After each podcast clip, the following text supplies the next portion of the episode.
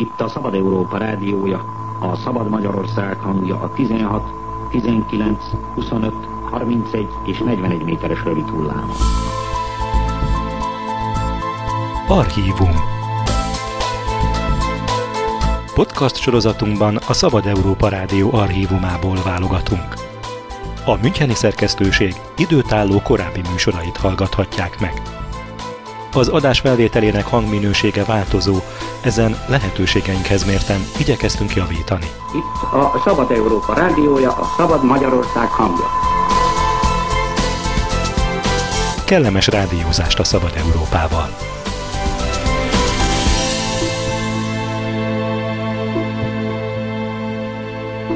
Most meghallgathatják a Szabad Európa Rádió 1993. július 25-én sugárzott műsorát. Vér Andrással, az Országos Pszichiátriai és Neurológiai Intézet akkori főigazgatójával, ideg- és elmegyógyásszal, az egykori köztársaságpárt ügyvezető alelnökével beszélgetett Csaplár Vilmos.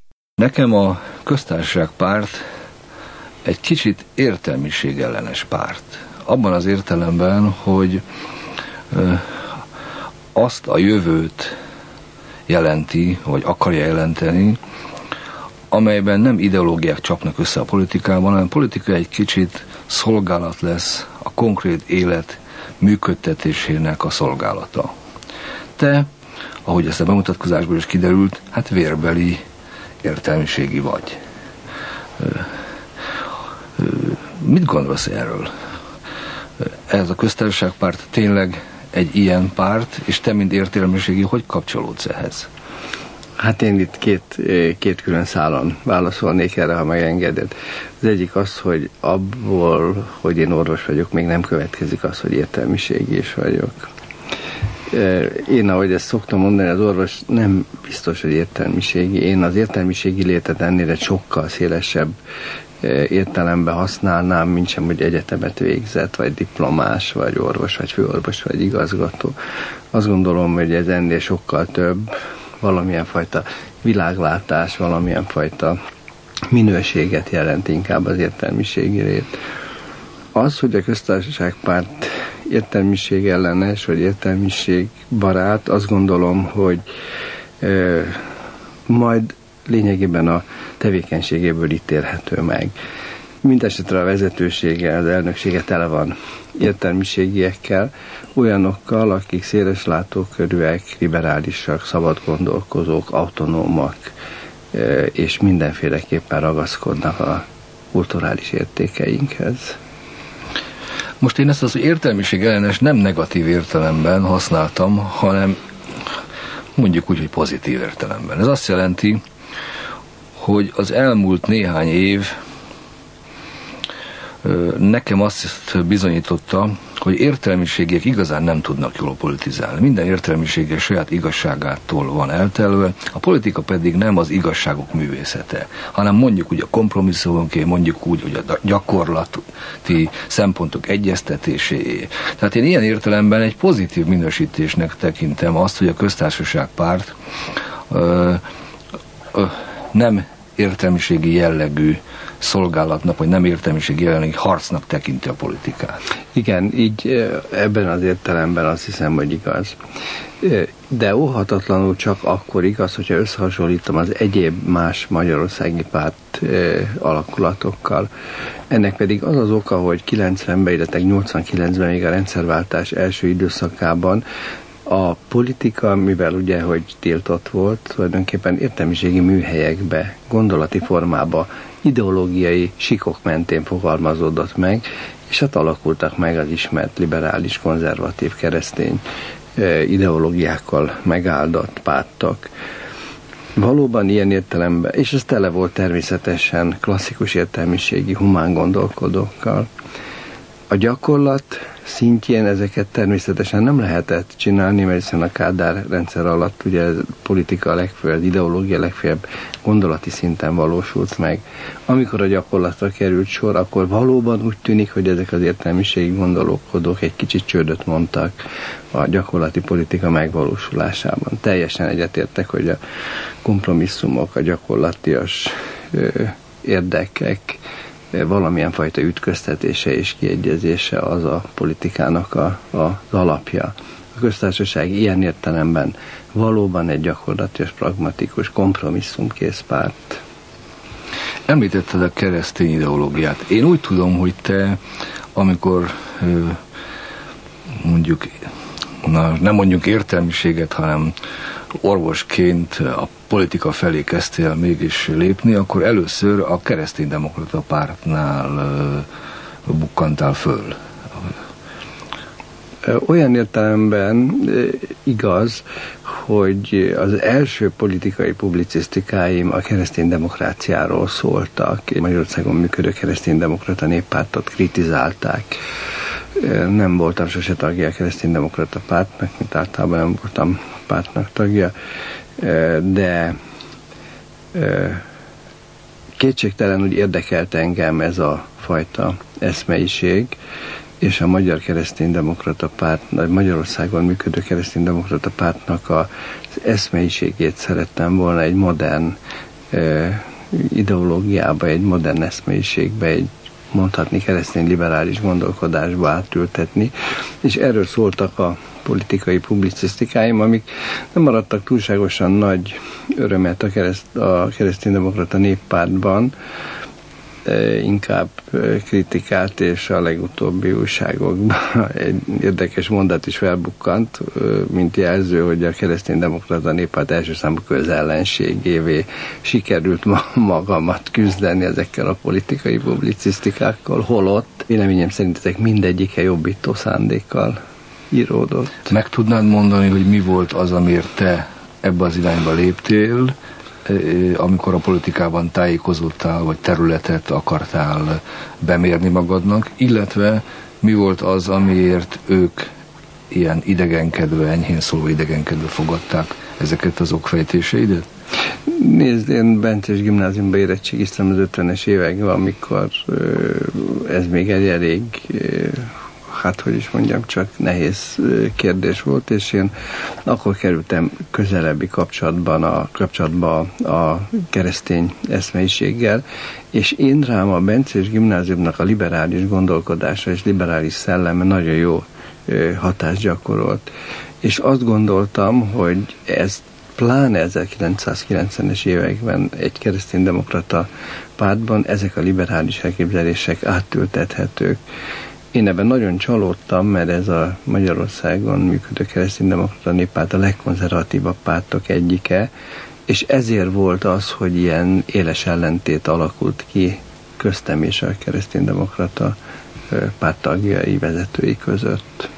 Így aztán természetesen nem is maradt számomra egy olyan lehetőség, hogy én ezt a fajta liberálisabb gondolkodást a kereszténydemokrata néppárton belül megvalósíthassam, és így jött nekem tulajdonképpen egy jó lehetőségként ez a köztársaságpárti szerveződés Palotás Jánossal, ahol tulajdonképpen ezeket a liberális nemzeti keresztény elképzeléseket meg lehet valósítani. Az, hogy keresztény, az milyen szerepet játszik a liberális szó mellett? Én csak a kulturális, európai kulturális értékeket tudom emellé elképzelni jelzőnek, tekintete arra, hogy itt az egész európai kultúránk az tulajdonképpen egy ilyen hellén zsidó-keresztény kultúrára épült, és mi tulajdonképpen akarva, akaratlanul is, de át vagyunk itatva ezekkel a kulturális értékekkel. Ezeknek a megőrzése fontos számomra, azon túlmenően, hogy gondolkodásban, egyet, működési módban egyértelműen a liberalizmust vallom, mint élhető életformát. Hallottuk itt már, hogy a Bencés gimnáziumban érettségiztél. Meg szabad kérdezni, hogy hány éves vagy? Igen, 54-be vagyok. Mi indít 54 éves korban valakit arra? Valakit, aki hát a maga szakmájában elég eredményes, ezt a munkásságod és a mondjuk így az intézményes elismertséged, a munkaköröd is bizonyítja, hogy szakemberként a politikával ilyen direkt kapcsolatot kössön. Indokolja ezt a jelenlegi helyzet, vagy valami az életed korábbi szakaszából, amit eh, most akarsz feldolgozni, vagy most akarsz kifejleszteni? Tulajdonképpen mind a kettő. Én mindig egy kicsit a, a, az orvosi szakmán túl kapcsolatban voltam a művészekkel, a politikusokkal, az akkor még ellenzékben működő filozófus gondolkodókkal, és ezek közül alakult ki a baráti köröm. Ez azt hiszem óhatatlanul közrejátszott ebbe. A másik az, hogy én azt hiszem, hogy az ember valahol a sejtjeiben, vagy a génjeiben hordozza a, a tenni akarást, mert vagy a valamilyen fajta irány, társadalom felé való nyitottságát, és az az érzésem, hogy én az orvosi szakmán belül ezért választottam a pszichiátriát szaknak, mert hiszen ez a leginkább átmenet a társadalom tudományok felé, ami a szociológia felé nagyon nyitott, és folyamatosan a társadalmi kérdésekkel is foglalkozik. Ez ott az egyik. A másik az, hogy én azt hiszem, hogy a kérdésnek a másik része pedig az, hogy mi valóban nagyon sokan azt gondoltuk 89-ben, hogy most már mindent abba lehet, hogy nyugodtan lehet művelni az embernek a kertjeit, vagy a, a szakmáját, és ö, csalódnunk kellett 92-re, mert, mert mm, nem úgy alakultak a dolgok, ahogy azt szerettük volna, hogy az elképzelésekben az elmúlt évtizedekben megjelent, és azt hiszem, hogy aki egy kicsit fogékony vagy érzékeny társadalmi kérdések vagy politika iránt, azoknak jelen pillanatban csatasorba kell újra állni, hogy kialakulhasson egy valamilyen fajta racionális, pragmatikus, tisztességes, nyugodt politikai légkör eredményes gazdasági fejlődéssel.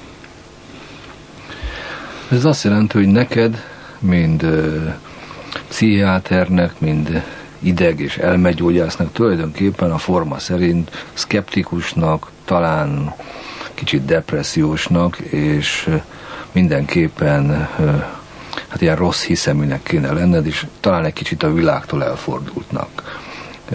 Miért gondolod azt, hogy, hogy, hogy, hogy érdemes investálni szellemi energiát a te helyzetedben a politikába? Amikor a politika eleve egy gyanús műfaj, a világban akármerre körülnézünk, mindenképpen ha demokráciákban, mondja a legjobban működő demokráciákban is körülnézünk, mindenképpen kételyekkel, korrupcióval, és hát az erkölcsi fogalmakhoz képest nagy eltérésen működő tevékenység. Ugye, ha csak megnézzük a legutóbbi olasz fejleményeket, Igen. vagy bármerre nézünk. Én, én azt hiszem, hogy ez nem egészen így van. Szóval én nem hiszem azt, hogy egy politikusnak eh, hazudni kell, vagy korruptnak kell lenni, sőt, azt gondolom, hogy egy politikusnak nem szabad hazudni.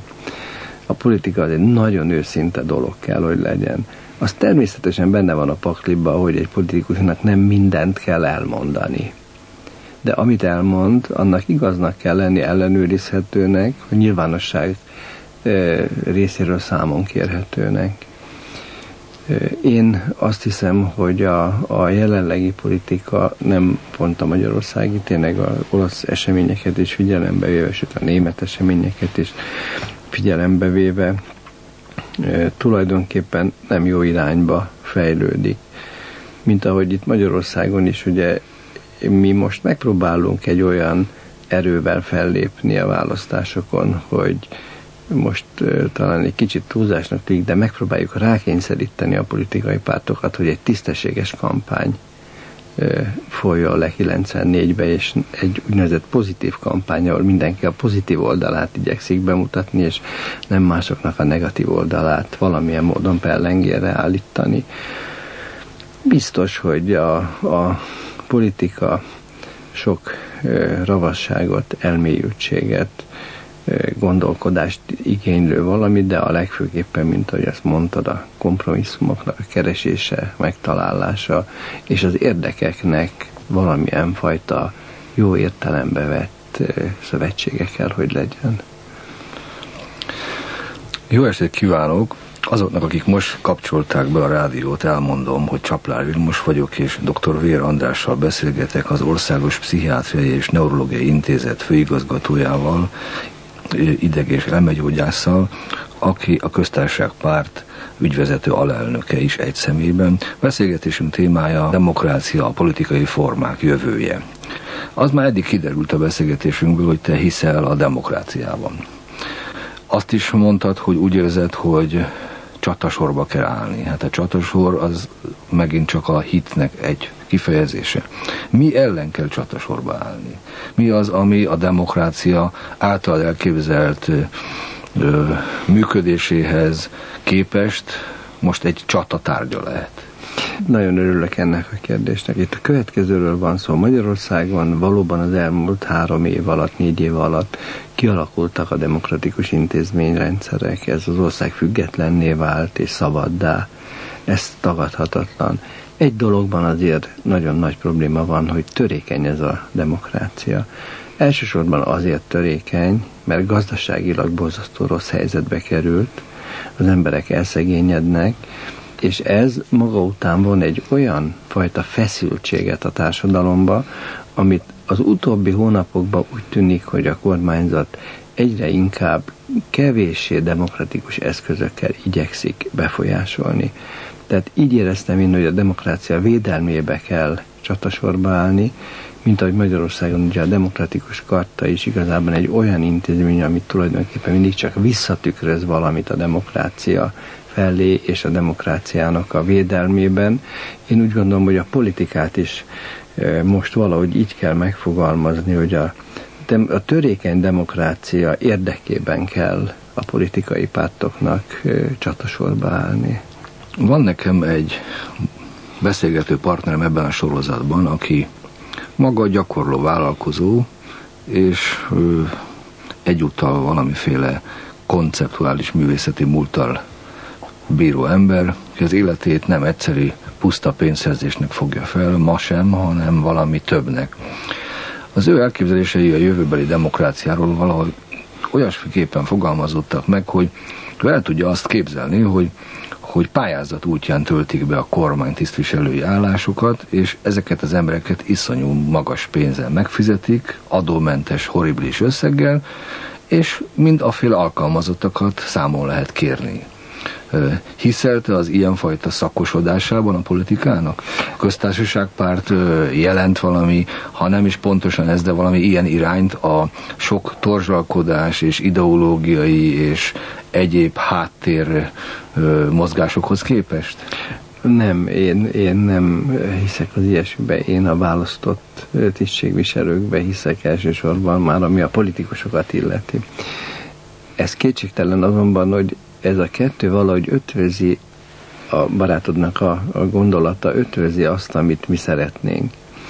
Mi azt gondoljuk, hogy összesek olyan emberek vesznek részt, akik már a saját életükben bizonyították azt, hogy alkalmasak arra, hogy az élet szakmai területén sikereket, eredményeket érjenek el, és ebből úgy gondoljuk, hogy ők hiteles emberekké váltak, és ha vállalkoznak olyanra, ami a politikában elérhető a racionalitással és a szakértelemmel, akkor ezt meg tudják csinálni. De nagyon nem volna szerencsés dolog az ilyenfajta készségeket egy pályázat tárgyává tenni. Azt gondolom, hogy a, a demokráciának elengedhetetlen formája az, hogy ezek az emberek választás útján kerüljenek ki, a, vagy kerüljenek fel egy bizonyos pozícióba, nevezetesen a programot kell a választóknak elfogadni, úgy értékelni, hogy az az ő számukra hasznos. Na most a, a, a miniszterelnök az most se választott. A miniszterelnök az annyiban választott csak közvetetten, hogy egy párt van olyan helyzetben, hogy miniszterelnököt jelölhet, amit aztán az államelnök elfogad. Ilyen értelemben egy program és egy párt kerülhet olyan helyzetbe, hogy azt mondja, hogy én ehhez a programomhoz, azzal a választási szavazati aránya, amit megszereztem, pályázatot hirdetek, és a világ legjobb miniszterelnök lehetőségét pályáztatom meg, és azt mondom, hogy valahol, nem tudom milyen országban él egy ember, akit én olyan jó gazdasági szakembernek tartok, hogy szerintem ő itt az én programomat a legjobban meg tudná valósítani, és akkor azt ide hívom megfelelő formák, pályázati formák közepette, és várom, hogy ezt teljesítse. Hát a, a választásokon rendszerint úgy indulnak a pártok, hogy kijelölik a leendő miniszterelnököt. Ez óhatatlanul szükséges, mégpedig azért szükséges, hogy a demokrácia szabályai szerint a lakosság, a választók tudják, hogy mit fognak kapni. Most nagyon nem tartanám tisztességesnek, hogyha valakit indul a választásokon, hogy győzelemre vigyen egy pártot, jelölték miniszterelnöknek, rendszerint ugye ez köztudott, és amikor a párt befutottak, azt mondja, hogy nem én leszek a miniszterelnök, hanem egy számotokra ismeretlen, ám de higgyetek el, hogy én szerintem szakember, aki titeket vezetni fog. Én azt hiszem, hogy ez ellenkezik a demokrácia szabályaival, még akkor is, hogyha leképzelhetően, hogy egy jó választás lenne. Én azt hiszem, hogy a ismeretlen szakemberek bevonása egy kormányba az a miniszterelnök feladata. Tehát megbízható olyan embert programok végrehajtásával, akit ő erre alkalmasnak ítél. De a választás az a magyar viszonyok között egy pártra, egy programra és a személyiségekre vonatkozik. Látom, hogy neked, mint politikusnak, vagy politizáló értelmiséginek nagyon szoros jelenleg a kapcsolatod egy politikai programhoz, a köztársaság párthoz. Mindig visszatér a beszélgetésünkben, holott Igen. tulajdonképpen itt a főszereplő te vagy és a politikai formák. De nem baj, én ezt elfogadom, mert szimpátiával figyelem én a köztársaságpártot, és szimpátiával figyelem ezt az ideológiától eltávolodó, szakosodó és a tisztességes üzlet fogalmai alapján működő politikát, mint lehetőséget. És mondjuk azt, hogy én a szkeptikus felfogásomból ebből az irányba hajlandó vagyok ki, ki lendülni. De a köztársaság pártról itt Magyarországon általában az a felfogás, hogy a, az elmúlt 10-15 évben, vagy az elmúlt három évben meggazdagodott polgároknak, a magyar burzsóáziának, vagy a magyar ö, vezető rétegnek a pártja. Ezzel egyetértesz, ezzel a megfogalmazással? Azzal a kis módosítással, hogy valóban emögött a párt mögött ott áll a magyar vállalkozói réteg a maga szimpátiájával és ö, tőkéjével. Magát a politikát csináló személyek nem okvetlen ebből a rétegből kerülnek ki, azok inkább a humán értelmiség rétegéből állnak össze, de valóban, és ez tagadhatatlan, és azt gondolom, hogy ez egy szerencsés dolog, hogy emögött a párt mögé felsorakozott a magyar vállalkozói réteg. Most gondolod azt, hogy amennyiben egy pártnak a meghatározó szempontja ez a vállalkozói réteg, ez a magyar polgári réteg, amelyik kialakulásban van, ez az egész magyar társadalomnak a szempontjait megfelelően tudja a politikájába befoglalni, vagy ez egy olyan párt, amelyik csak egy részt vállal a politika egészéből? Nem. Itt tulajdonképpen nem erről van szó. A vállalkozók, tőkések, gazdag emberek, nevezhetjük bárminek, azért támogatják ezt a pártot, mert elhiszik nekünk azt, hogy racionális gondolkodással jó válaszokat fogunk találni a gazdasági problémákra, azon kívül olyan stabil törvényeket fog hozni a köztársaságpárt, ha kormány tényező lesz, amik mellett a vállalkozások biztonsága és szabadsága mindenki számára elérhetővé válik. Tehát ez a nyeresége a vállalkozóknak. Amellett ez a párt értelemszerűen te nagyon érzékeny szociálisan, mert két okból. Részint azért, mert természetesen valamilyen fajta odafordulás van mindegyikünkben a nyugdíjasok szegény réteg iránt. Másrészt pedig a racionális gazdasági szemlélet nem teszi lehetővé azt, hogy két és fél millió nyugdíjas és 700 ezer munkanélküli kiessen a vásárlói rétegből, és ezáltal a gazdaságot egy, egy restrikcióba hozza. Ha ezek vásárlókká válnak, akkor a gazdaság sokkal gyorsabban jut túl ezen a holdponton, mert a belső piac megnövekszik.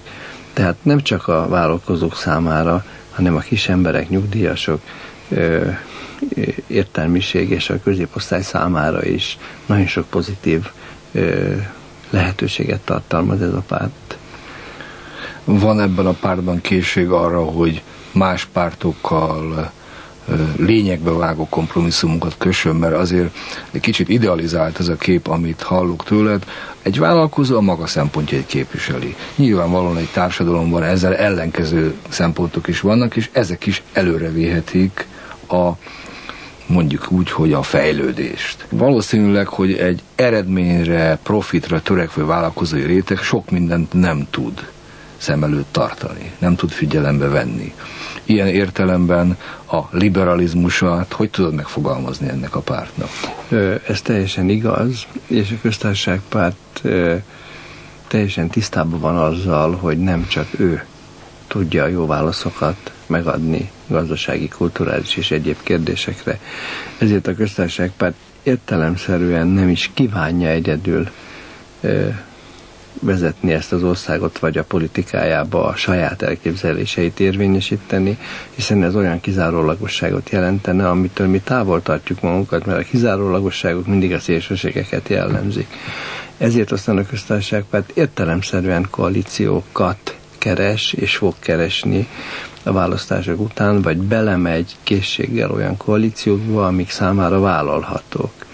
Az sem titok, hogy a köztársaságpárt programja legközelebb a liberális pártok programjához áll, tehát ilyen értelemben potenciális partnernek mi a liberális pártokat tekintjük. Mondta, most egy ilyen kulcshelyzetben vagy, amennyiben ugye az életedet most a hátra lévő egy évben, vagy bő egy évben a választásokig, nem tudjuk pontosan mikor lesz, ezt fogja kitölteni, és az elmúlt időszakban is, hiszen tevékenyen közreműködtél a köztársaságpárt első politikai sikerében, ugye épp a napokban ö, ö, nyerte el a megüresedett képviselői állást Nagy Tamás, az Agrárszövetség és a köztársaságpárt közös jelöltje. Tehát ebből a pozícióból nézve, milyen ez a magyar polgárság? Rá lehet bízni az országot? Van már magyar polgárság? Én inkább azt gondolom, hogy kialakulóban van egy magyar polgárság, egy magyar polgári réteg. Azért mi ezt a kifejezést eh, nem igazából használjuk, mert ehhez az elmúlt időszakban nagyon sok pejoratív jelző tapad. De azt nem titok, és a programunkban szerepel, hogy a köztársaságpárt a polgárosodást célozta meg elsősorban. És mi a polgár alatt nem valamilyen fajta vagyoni vagy vállalkozói kategóriát, hanem minőséget értünk. Ez külföldön, nyugati országokban azt hiszem, hogy teljesen egyértelmű, mert ugyanúgy ismert a parasztpolgár fogalma, ami nálunk még tulajdonképpen szinte be se jutott a magyar, még az értelmiségi köztudatban sem.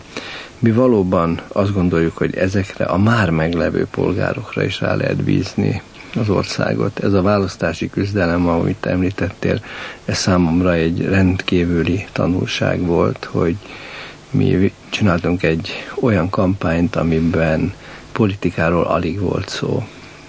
Gazdasági kérdésekről volt szó, agrárproblémákról, ezeknek a megoldásáról.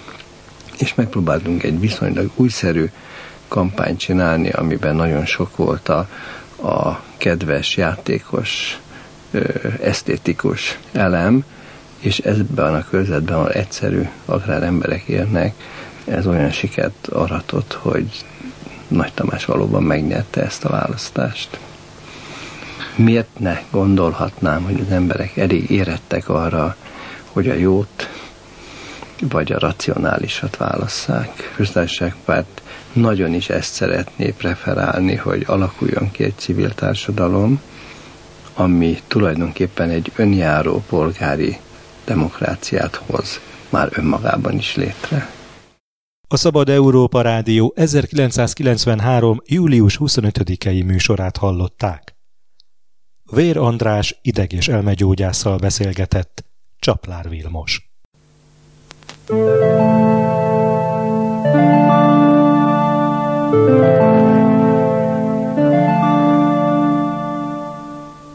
Az eredeti felvételt az Országos Széchenyi Könyvtár történeti fénykép és videótára őrzi és bocsátotta rendelkezésünkre. Thank you.